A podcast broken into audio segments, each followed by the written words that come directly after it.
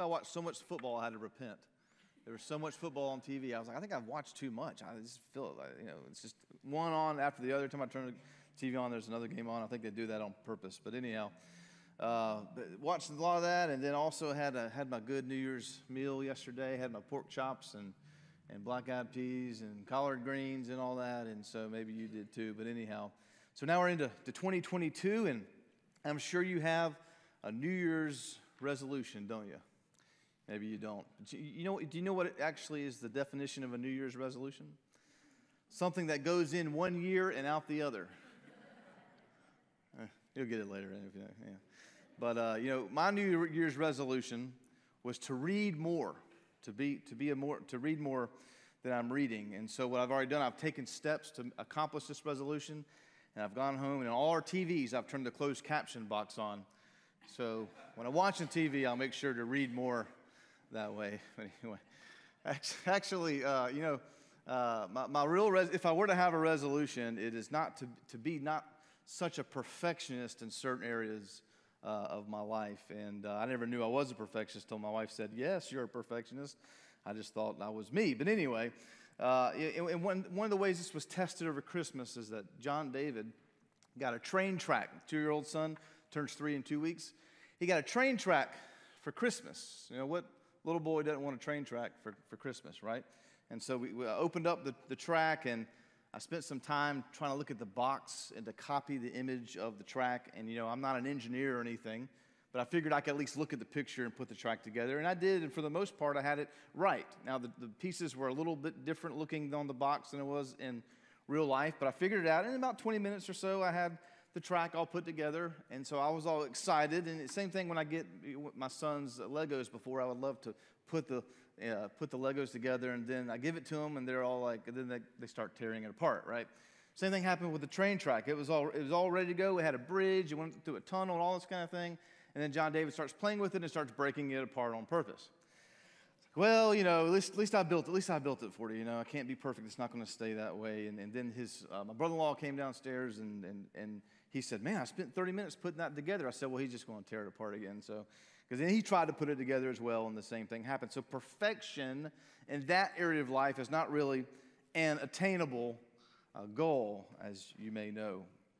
One uh, author said that the pursuit of excellence is gratifying and healthy. The pursuit of excellence is gratifying and healthy. But the pursuit of perfection is frustrating, neurotic, and a terrible waste of time. So as we get into 22, let's 2022, let's remember that perfection is a waste of time. The pursuit of excellence is worthy. It's anything that you do, whether it's following Christ or whether it's uh, whatever you're doing in life, that, that, trying to be excellent at it is more attainable than trying to be perfect at it.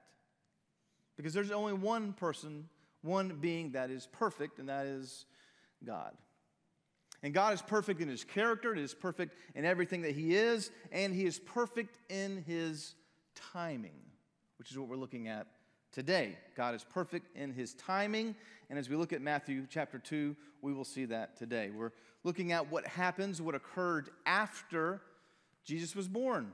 We just had Christmas where we celebrated that. And, and, and sometimes we don't cover enough of the passages that, to show us what happened after Jesus was born. And we see this in verse 13 of chapter 2.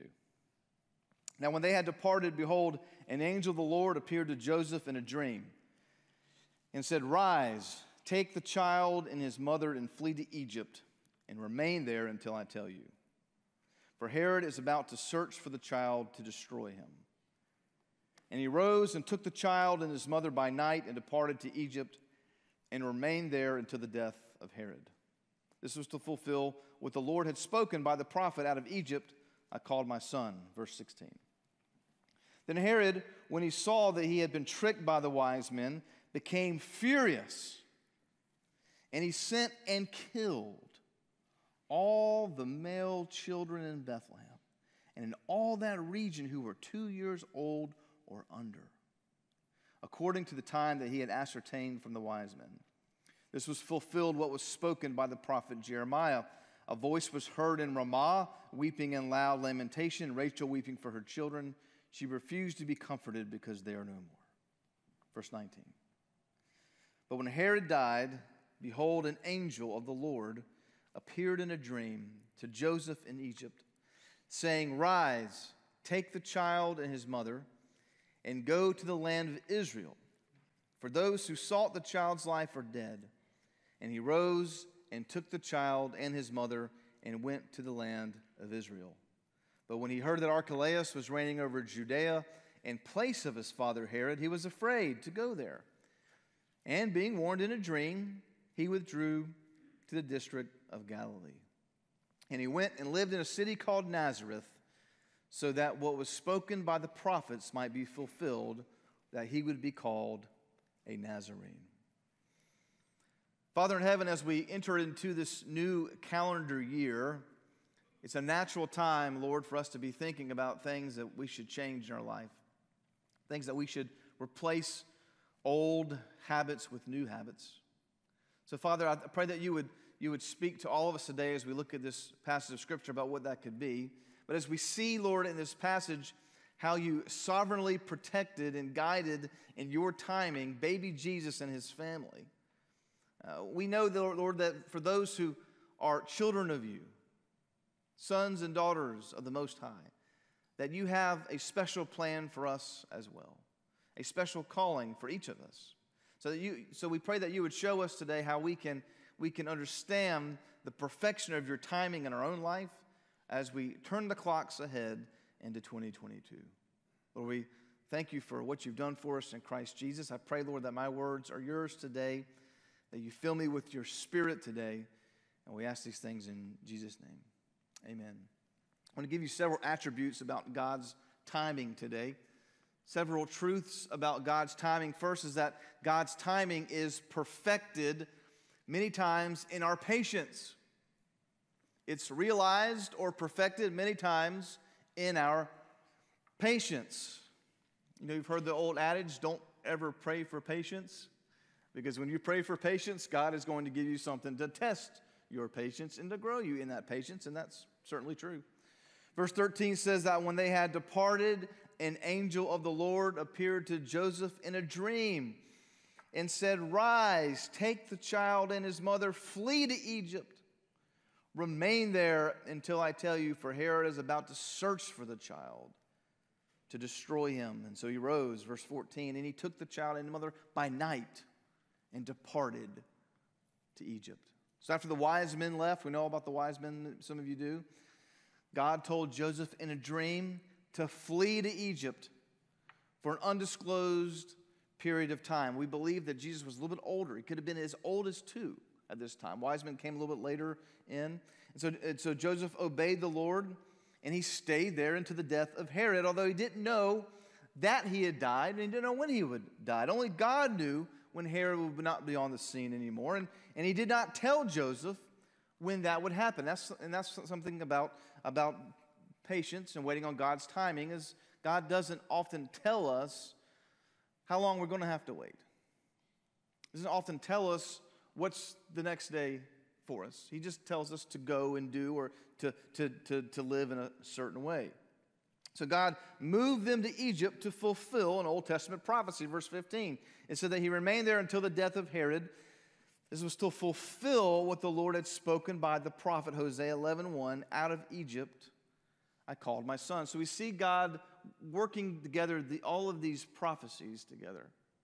Uh, that he would be born in, in, in, from Bethlehem, that he would come out of Egypt, that he would grow up in Nazareth. We see how God worked all these things together. Well, how can you be born in one town and come out of another country and grow up in another city? Well, we see here how this happened in this one passage of Scripture.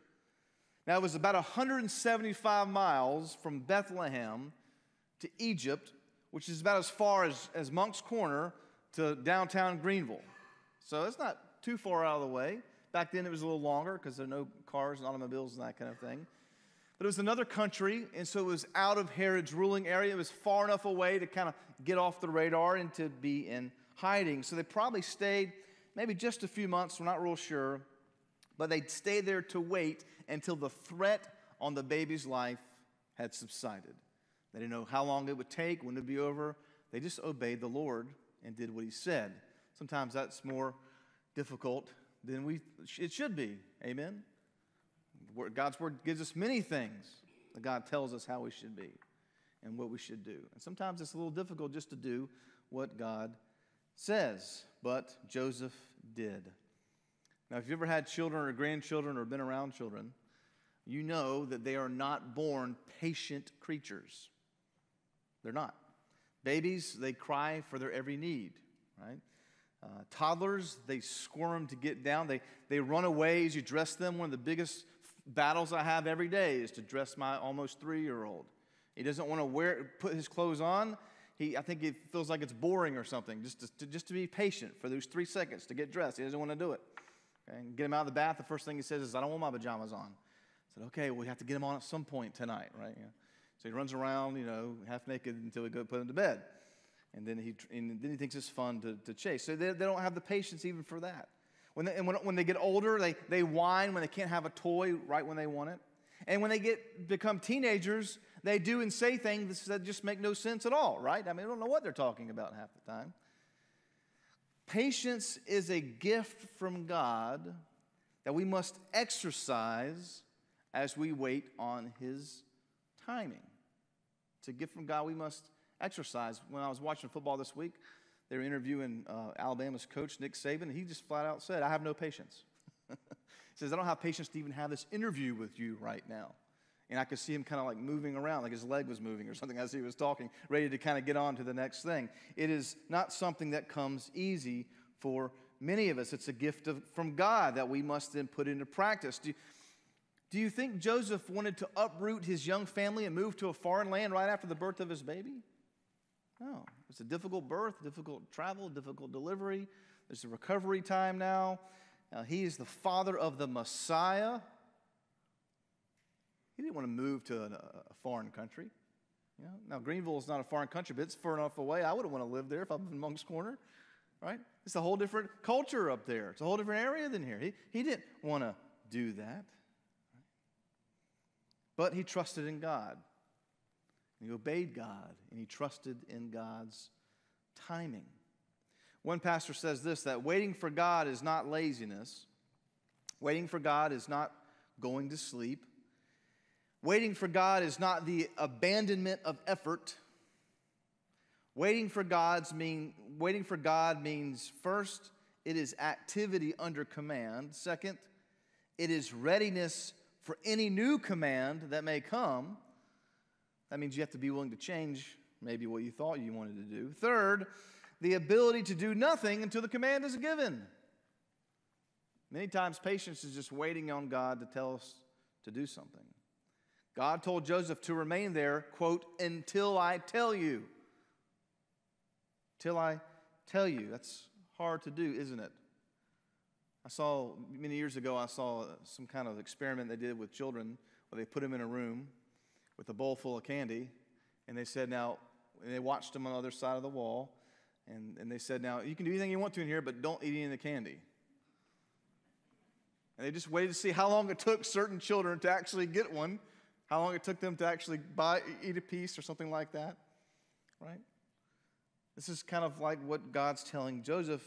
He's saying, Don't go, just stay here. Don't leave until I tell you. But he did. That's hard to do sometimes, isn't it? Sometimes it's, we don't like to wait on God for things. We like just to make it happen.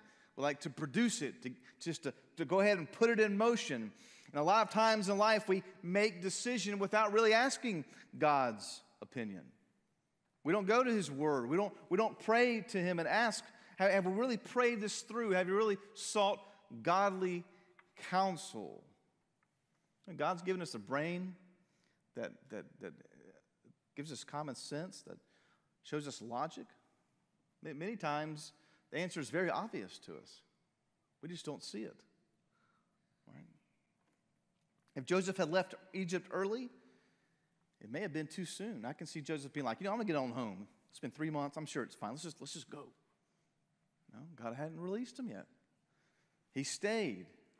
Patience is an area where we can all learn from God, and God's timing is perfected in our ability to be patient and to wait for Him. So we see God's timing perfected many times in our patience. Secondly, God's timing is perfected in His protection. God's timing is perfected in His protection. Verse 16. Then Herod, when he saw that he had been tricked by the wise men, became furious. Then we hear this horrible thing that he did. He sent and killed all the male children in Bethlehem in the region that were two years old or under, because he had the time frame of when he think, thought this baby was born, who was supposed to be the king, and he was the king. Even though he wasn't, he was the ruler. And so he did this horrible thing. I can't imagine that. Like I said, I have a son that's almost three. I can imagine a little child like that, all the little boys. Horrible, horrible thing that he did. God knew that Herod would be angry. God knew that Herod would do this, so he moves Jesus and his family to Egypt. And in the same way, God is working behind the scenes of your life to protect you. You know, if you know Jesus, Bible says you are a child of God. He's your Abba, He is your Father. Know, God is fatherly to all mankind. He looks on, on all people and loves all people. But if you know Jesus, you have a special relationship with Him that others don't. The Bible tells us we do. A special child father like relationship. If there, were, if there were 15 children in here today, we had this kind of you know, Christmas Eve, we had a bunch of children come down front for the children's message. And, and, if they were here, I, I would love them all. You could love all of them, right? But if two of them were yours, you love them a little differently than the other 13. They're yours. That's how it is when God looks at people. He loves all humanity, all mankind, but for those that believe in Him and love Him, He gave the right to be called children of God. God has a special relationship with those who are children of God. And He protects us differently and loves us differently than the rest of the world. That's just a fact. It's a blessing. We don't deserve it, nothing we did to deserve it. It's the grace of Jesus, grace of God through Jesus Christ, through simply believing in Him. So God's working behind the scenes of your life, if you know Him, to protect you in many ways you don't even know.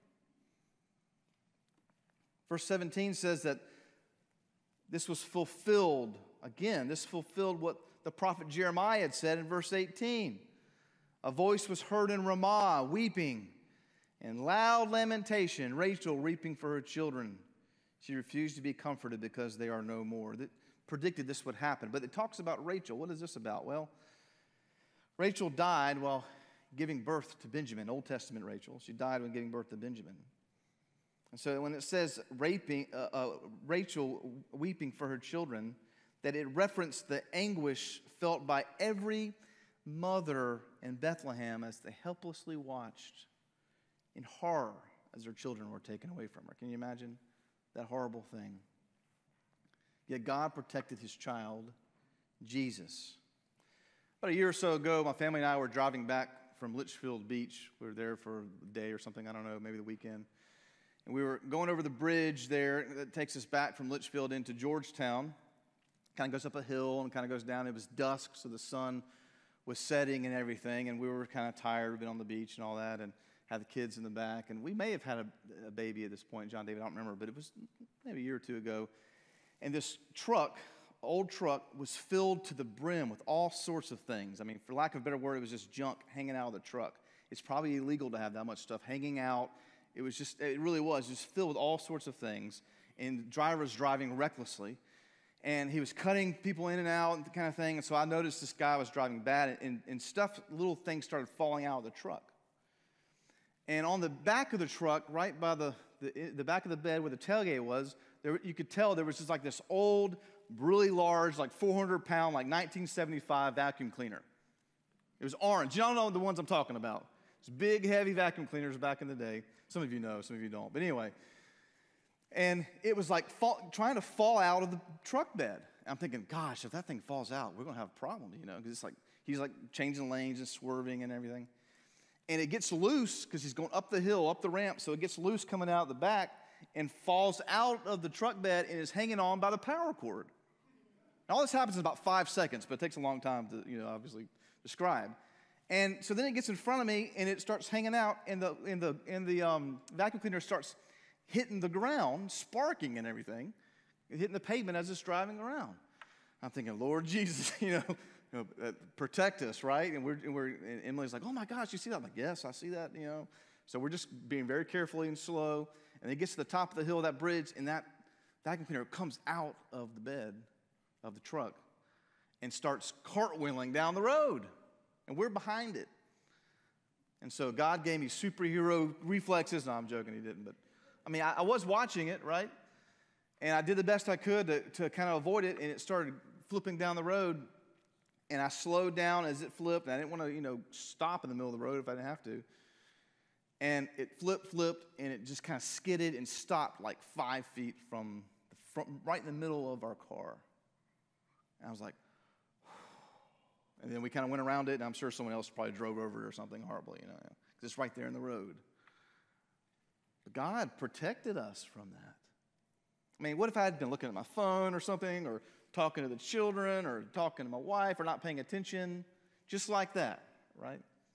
God protects us. Many times, He protects us in ways we don't even know.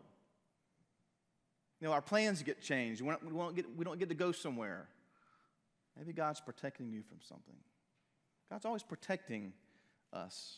And that's, that's part of what it is to wait on Him. God, God indeed, he, he, he gave word to this prophet so many years ago that this atrocity would happen because of the sin of Herod, the jealousy of Herod, that the sin would happen. God knows what the future holds. Given God years ago knew this would happen. He knows the good things, He knows the bad things. But we also know that He's working behind the scenes. Many times He saves us without us even knowing. God's timing is perfected many times in His protection. Third, God's timing is perfected many times in His provision. It's perfected in His provision. Verse 19 says, When Herod died, behold, an angel of the Lord appeared in a dream to Joseph in Egypt, saying, Rise, take the child and his mother, and go to the land of Israel. For those who sought the child's life are dead. Amen. But he rose and took the child and his mother and went to the land of Israel. But when he had heard that Archelaus was reigning over Judea in place of his father Herod, he was afraid to go there, and being warned in another dream, he went to the district of Galilee. So, in God's timing, God tells Joseph to go back to Israel but not to return to the land of Judea because Herod's son was there. So he went to another town in Nazareth. So Jesus grew up in a different city that he was born according to what God knew would happen. Now, Herod didn't get away with this thing that he did. The Jewish historian talks about the death of Herod. It says that when he died, he had an intolerable itching all over the surface of his body continual pains in his colon, tumors on his feet, inflammation of the abdomen. He had worms in his body, breathing difficulty, couldn't breathe when he sat upright on his own, and convulsion of his body. And he died a horrible death. Horrible death. And then, when upon his death, his kingdom was divided up into three sons. And Archelaus was one and Archelaus was worse. And he massacred 3,000 Jews who were celebrating his father's death. Massacred 3,000. So God says, No, you're not going back to that area. Herod's dead, but you're not going back, you're going over here. God's still working through, providing even for Jesus. Verse 23 And he went and he lived in a city called Nazareth, that what was spoken by the prophets might be fulfilled he shall be called a Nazarene. So we see God providing for Joseph and his family, but also rightly judging Herod and his wickedness.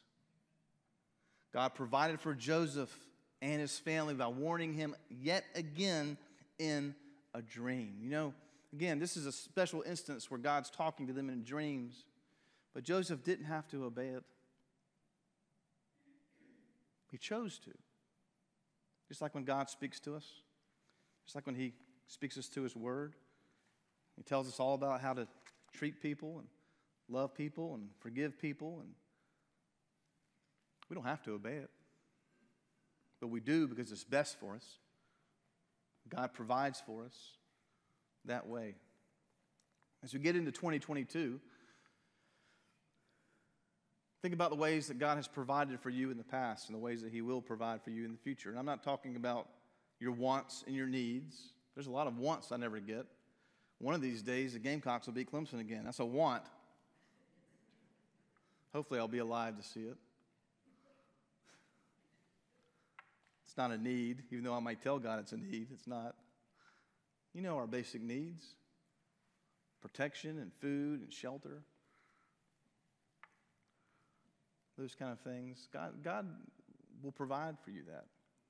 Many times, He provides that for you just through God's people, just through our Christian community.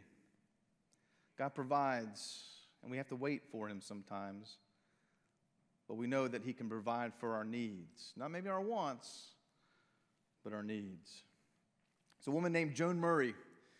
She was a, a bank executive in Charlotte, North Carolina. She decided to go skydiving one day. I don't know if they paid her to do it. I guess it was her own choice. She paid for it. I don't think I would do that. Maybe if you paid me, I would do it. Maybe if it was my job, I would do it. But she did it, and she jumped off the plane at 14,500 feet. And as she was uh, doing her free fall there. She pulled the ripcord on her parachute. Nothing happened. Everybody's worst nightmare, right? If you do that, at least. She had another rush of adrenaline, didn't panic. She knew she had a backup parachute. So she pulled that at 120 miles an hour falling down. She pulled the backup parachute and it opened up, but then she lost her bearings and she struggled to right herself and she deflated the chute. So she went from 120 miles an hour, she slowed down a little bit to 80 miles per hour and hit the ground. 80 miles per hour. Now, she hit the ground with such a violent blow that it shattered her right side. It even jarred the fillings in her teeth. If you can imagine that. When they arrived on the scene, she was barely conscious. Her heart was failing. And when it seemed that things couldn't get much worse, she fell into a mound of fire ants. Can you believe that? That sounds like something that would happen to me, right? Gosh. If it weren't for bad luck, I'd have no luck at all, right? She fell into the mound of fire ants, and the emergency personnel estimated that she was bitten over 200 times by fire ants. Well, they took her into the hospital. The doctors treated her, saved her life. They actually said that they, they believed that as her heart was failing, that what really saved her life was she kept getting stung by the ants. And every time an ant shocked, stung her, it shocked her heart enough to keep it beating. Now, I'm not praying that I fall in a mound of ants if something bad happens. But don't ever underestimate God's provision in your life. Amen. I don't want him to provide by an ant pile, but he might choose to do so. God protects us, he provides us, and this year in 2022, that we would have the patience to understand that he protects us and he provides us. Heavenly Father, as we close our time together today, we thank you for how you do that, how you do protect us, how you do provide us. Whether it's falling into an ant pile whether it's a 1975 vacuum cleaner out of control, whatever it is, Father, we, we know that you protect us.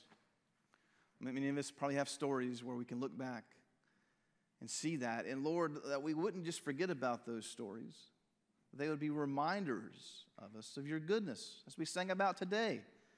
The goodness of you, God. As we get into 2022, that we would remember all the time You've been there for us. So easy for us, Father, to think about what we don't have. Think about our problems, or, Lord, even the country's problems. We get so wrapped up into those kind of things. Lord, we take our eyes off of you and how you've loved us, how you've provided for us in the best way possible by sending Jesus for us.